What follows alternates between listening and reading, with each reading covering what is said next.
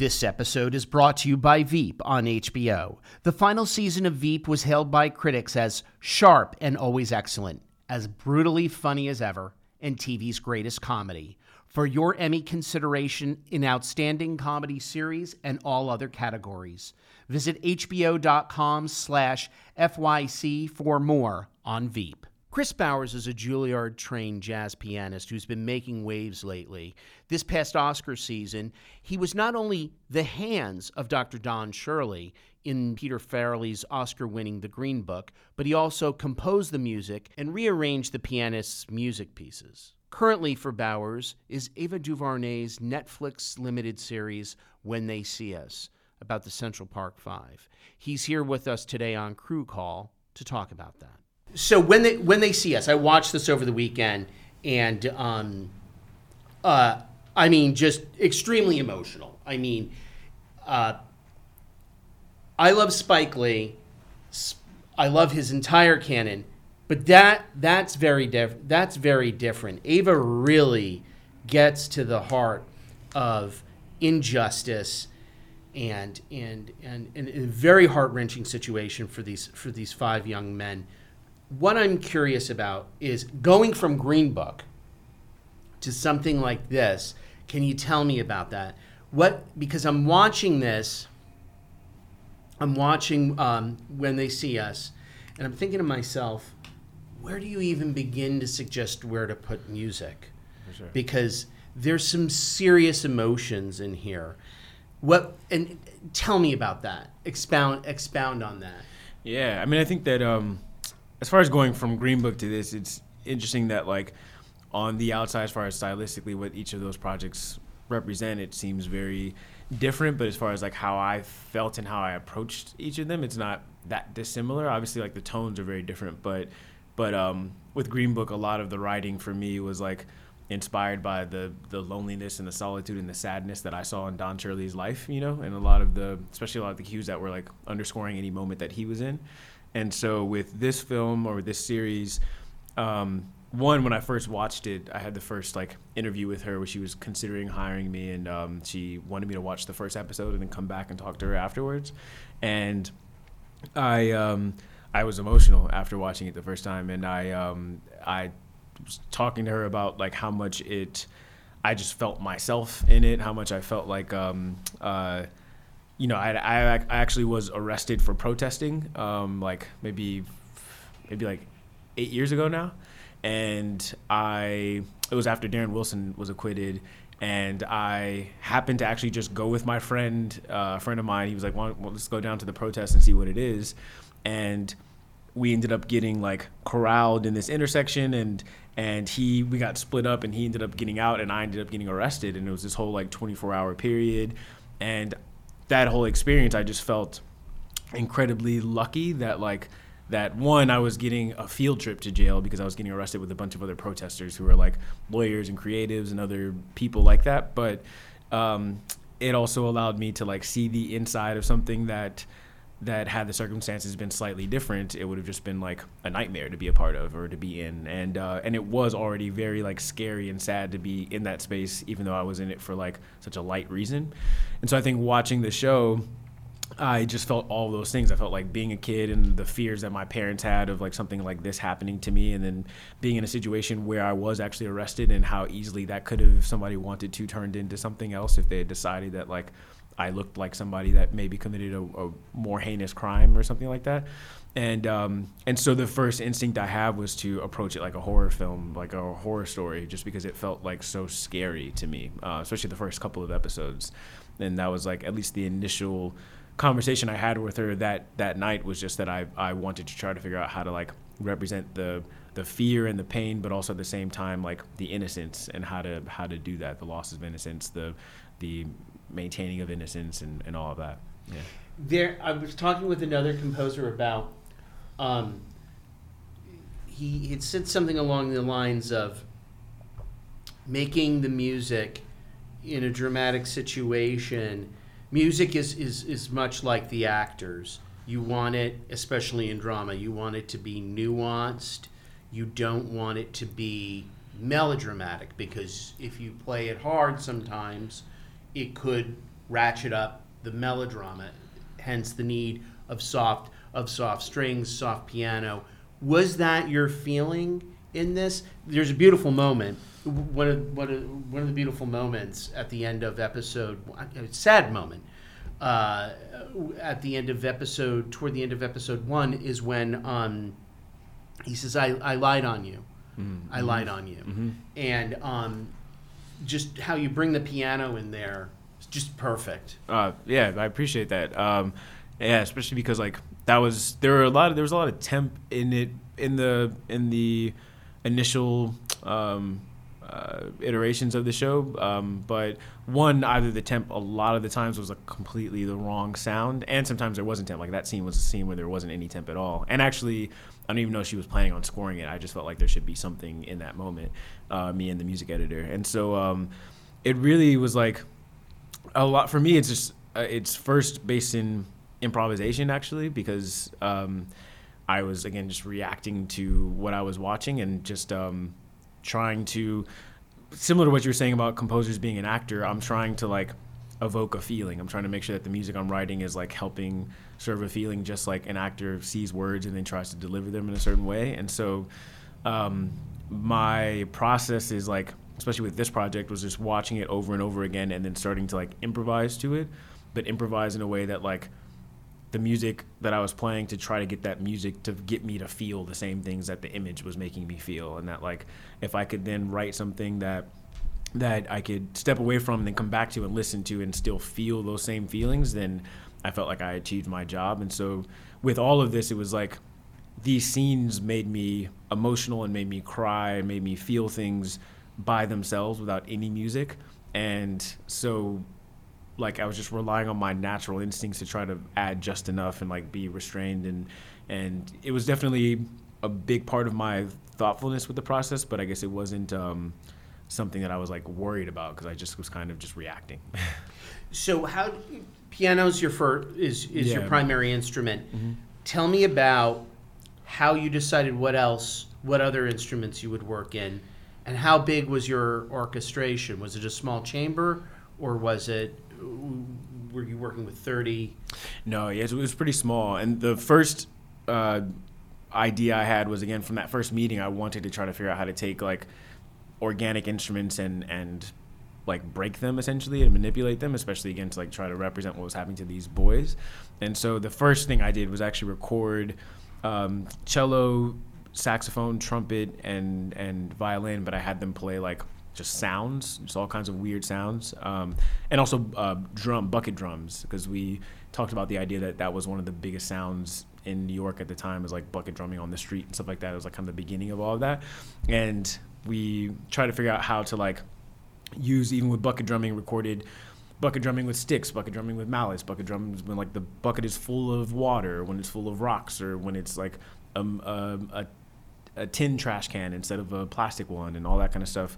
And so I really just like amass all these sounds. And again, with the the cello and the sax and the trumpet, I had them play like just weird, scary things. Like one other reference I had in my mind was like Hereditary, like the score for that, all the saxophone stuff. Just he created Colin Stetson created like this world just with like the saxophone, and I felt like we should be more creative with like making pads out of like saxophone tones that have been stretched out and like detuned and then run through a synth and then now I'm playing that instead of like a regular synth or like or again taking these like cello things and like detuning them or even a lot of the piano parts the piano is run through a filter that's been detuned and stuff like that. And so a lot of the initial idea was was driven by this this concept of um, of of breaking instruments and like making them sound as like dark and twisted as possible so I had wrote wrote down some moments that, you know, that, that spoke to me. Like for example, in in episode two,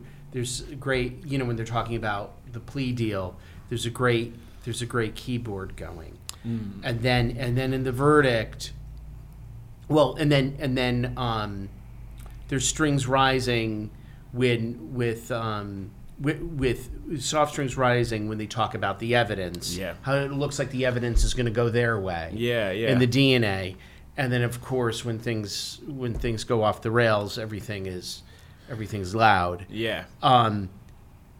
Tell uh, tell me about tell me about all this because this is quite a journey. This is quite because it's like we we think things are going to go well for them and then things go things go sideways. Yeah, I mean, I think you know, I think that was one of the tough things about that episode is trying to like make it feel that way, like make some sort of lightness out of such a dark situation, such a dark story, and something that we already know actually is going to turn out negative and still make people hope for positive.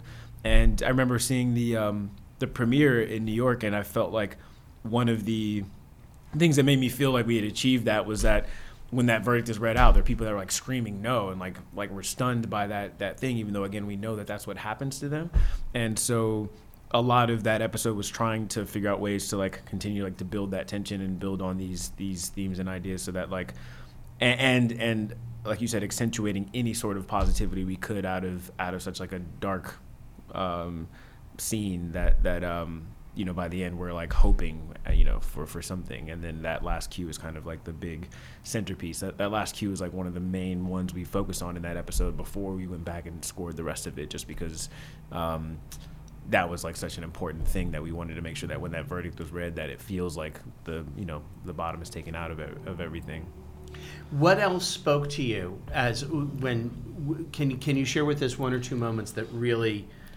that that spoke that that really rocked you when you were when you were improvising? Yeah, um, definitely that that end of, of episode two is one of the biggest ones. Also, the scene in episode four where um, where Niecy Nash's character Korey's mom is talking to um, Marci or, Norman, um, Korey's brother, um, and that whole scene was like that's another scene that as I was writing it actually a few times I would like break down and cry watching it just because it felt like um, you know, I, my my I'm so fortunate to have the parents that I have and like in the situation that I have, but but um, I definitely could see how how you could have a mother or a father that would have that sort of response to that, and how you could have um, that sort of like fight play out, and it felt like not too distant from um, from something that like my family would experience, you know. Um, and and my, my brother is also gay and, and that's something that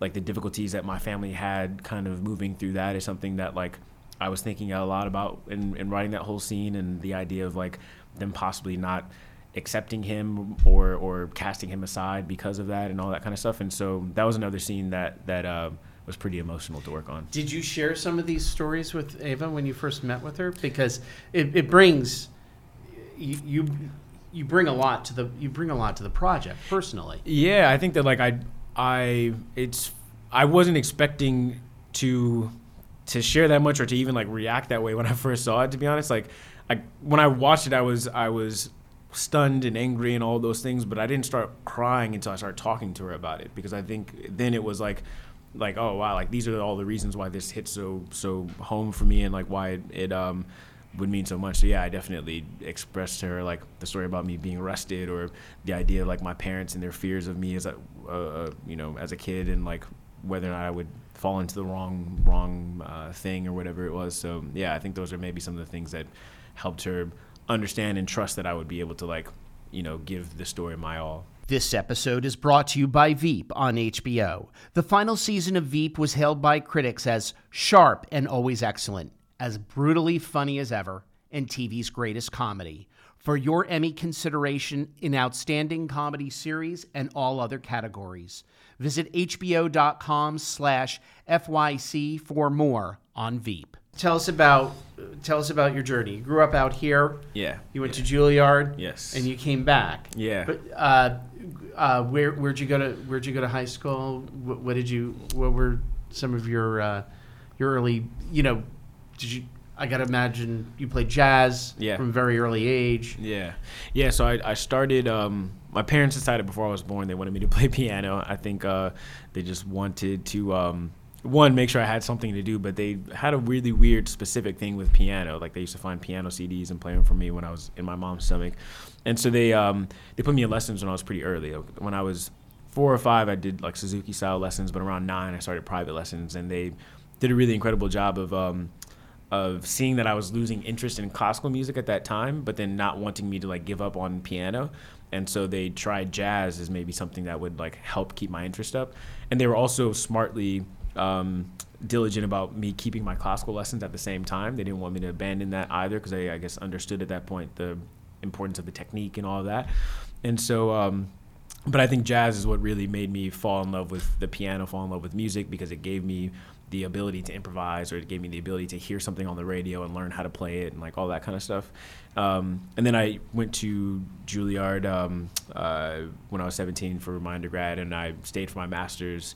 And before I finished my master's, I ended up um, winning the Thelonious Monk piano competition. And so I think that's kind of what really helped then like launch a bit of a touring career. And, um, and I had always actually my parents were really big on me having plans and ideas of like what I was going to do with my life, and and they really wanted me to even before high school almost decide what I was going to do with my life, and um, so bef- like before I was even in high school, or like as a freshman in high school, I kind of had told them that I wanted to get into film scoring at some point because it was something that I had already understood as as even going back to Juilliard. Yeah, yeah. I mean, even before then, when I was like in high school, my dad was a writer for film and TV, and so we watched all kinds of movies, and he we talked about movies and all that, and and being a musician, I just saw my place in those stories as as uh, as how I saw how important the music was in each of these things, and how I could listen to the score to something after seeing a movie and still feel all the same things, and so um, I told them when I was in high school I want to go to uh, some sort of conservatory for college, and I wanted to then tour with uh, an artist that I idolized, and then tour with my own band, and then transition into film scoring after that. And I just kind of kept telling everybody until like people gave me opportunities to try to help make that happen. What were some of your favorite film scores growing up?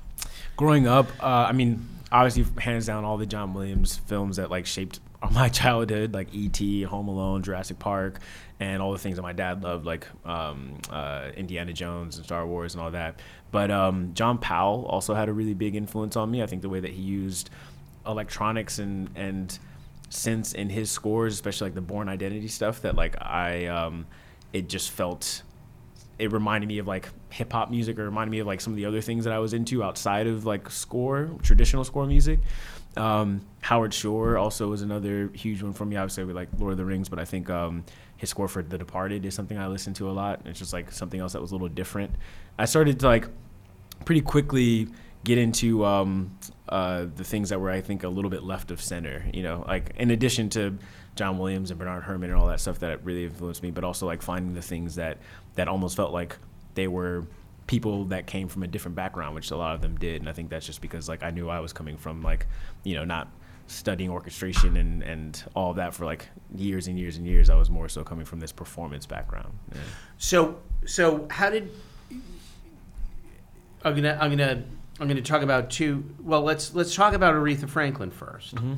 and the difference that she made in your life For sure. and the takeaway and everything. Yeah. Uh, so I met her at the Monk competition, and so she was getting some sort of lifetime achievement type award that they give out every year uh, when the competition happens. And um, at the semifinals, after I finished playing, somebody was like, "Oh, do you want to meet somebody?" And I was like, "Oh yeah, sure, whatever." And and I was still nervous because I don't know if I'm going to get to the next level and all that kind of stuff.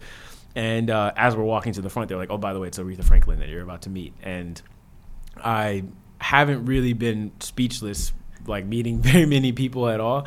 And that was a period where I was like stumbling over myself. I don't even remember what I said, but I know it didn't really make any sense what it was I said to her. Um, but she asked for my information and she told me that I was her favorite to win the whole thing. And she was like, I wish you luck. And, um, and then I luckily ended up going on to win it. And I actually don't even know if I really talked to her that night that I won, but I remember obviously people talking about her picking me and all that kind of stuff. But um, I just thought it was going to be like a one time thing. And then about a week later, I randomly got a call from a number I didn't know. And I answered the phone, and this woman was like, Oh, so what do you think of the competition? And I was like, Who is, I, in my mind, I was like, Who is this person? Um, and I was like, Yeah, it was fine. I guess, yeah, I had a good time. And, and she was like, Oh, so do you think you'll like, I know you get a, a, a contract with Concord Records from this. Like, you know, are you going to go pursue that? And I was like, yeah, I think so. And again, I'm just like, who is this?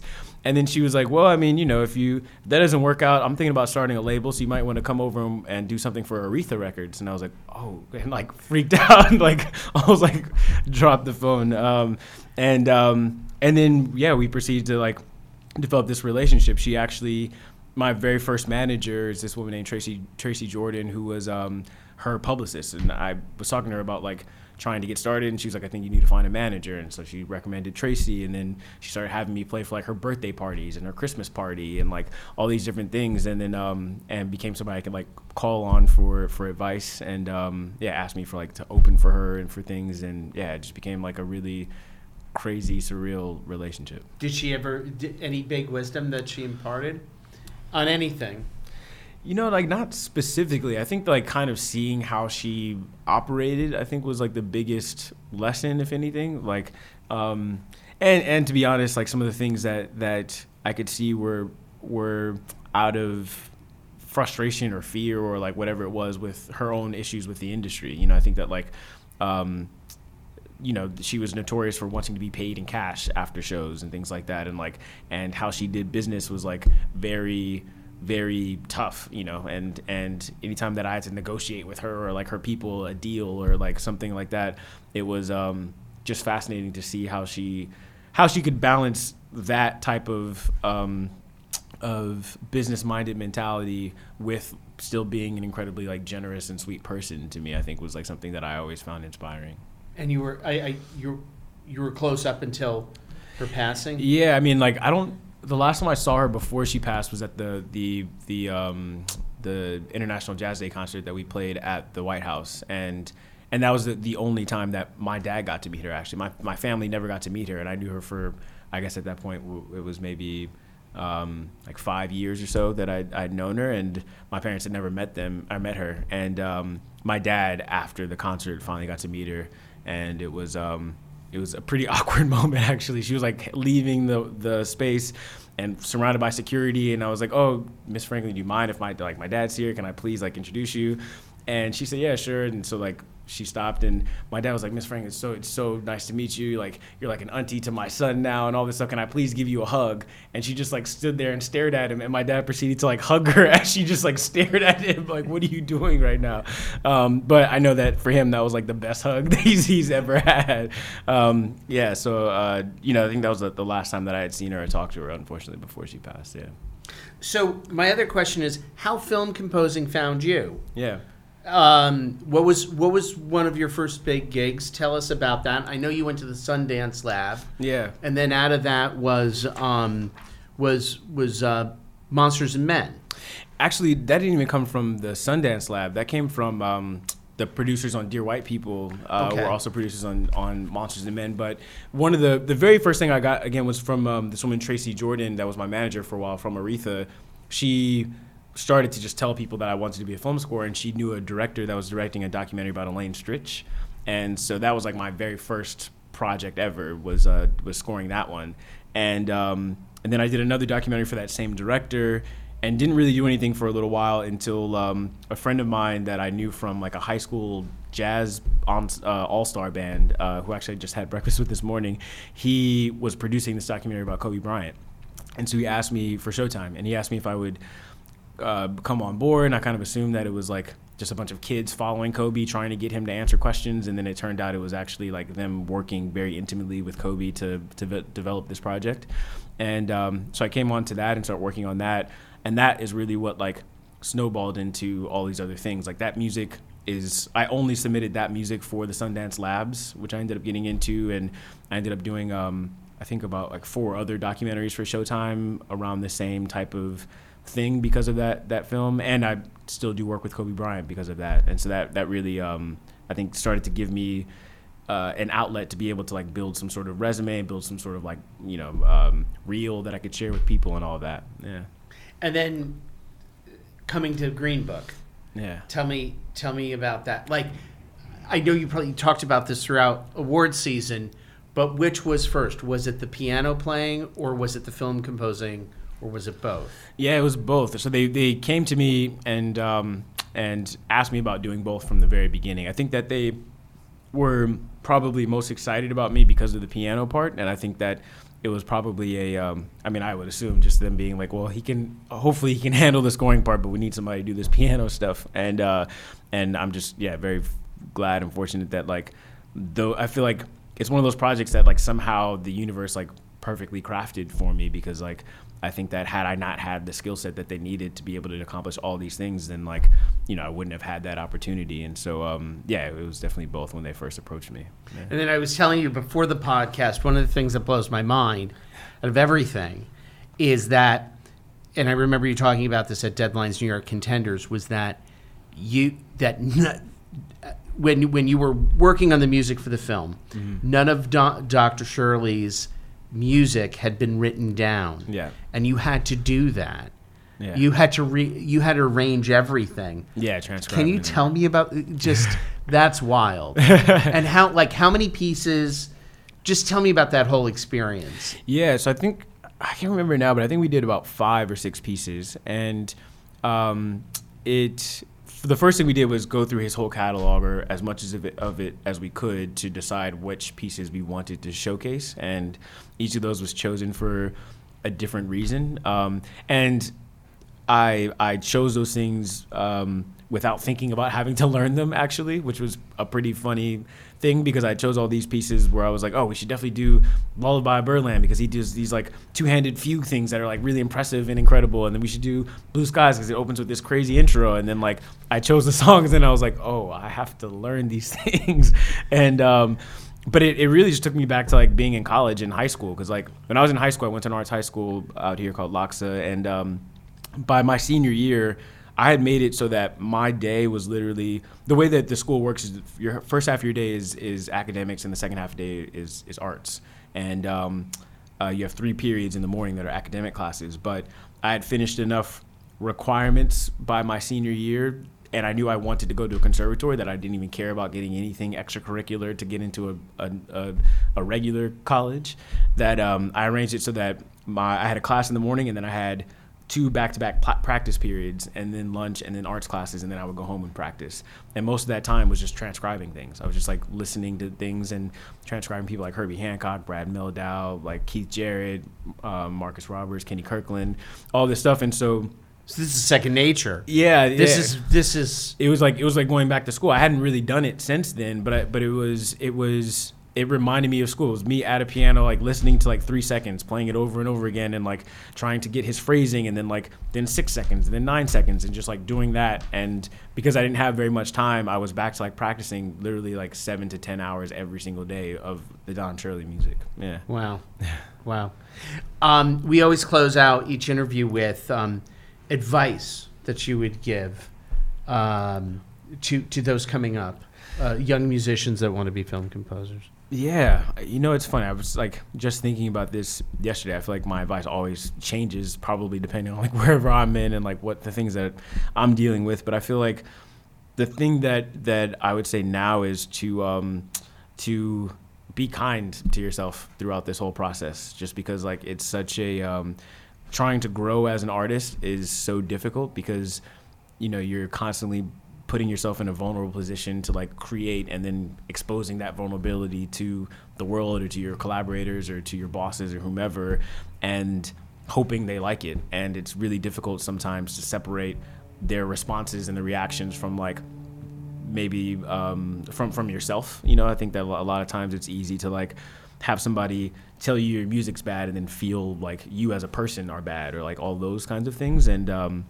and it just makes it difficult to um, to not doubt yourself when you have all these different uh, obstacles and and things to try to like get over as a as a musician as an artist as a composer and so I think that the biggest thing you can do is as you're continuing to like work on on your craft and all of that just to be kind to yourself because nobody else really is going to be if you're not to yourself yeah Excellent. Thank you. yeah definitely Thanks so much. Yeah, my Thank you. That was great.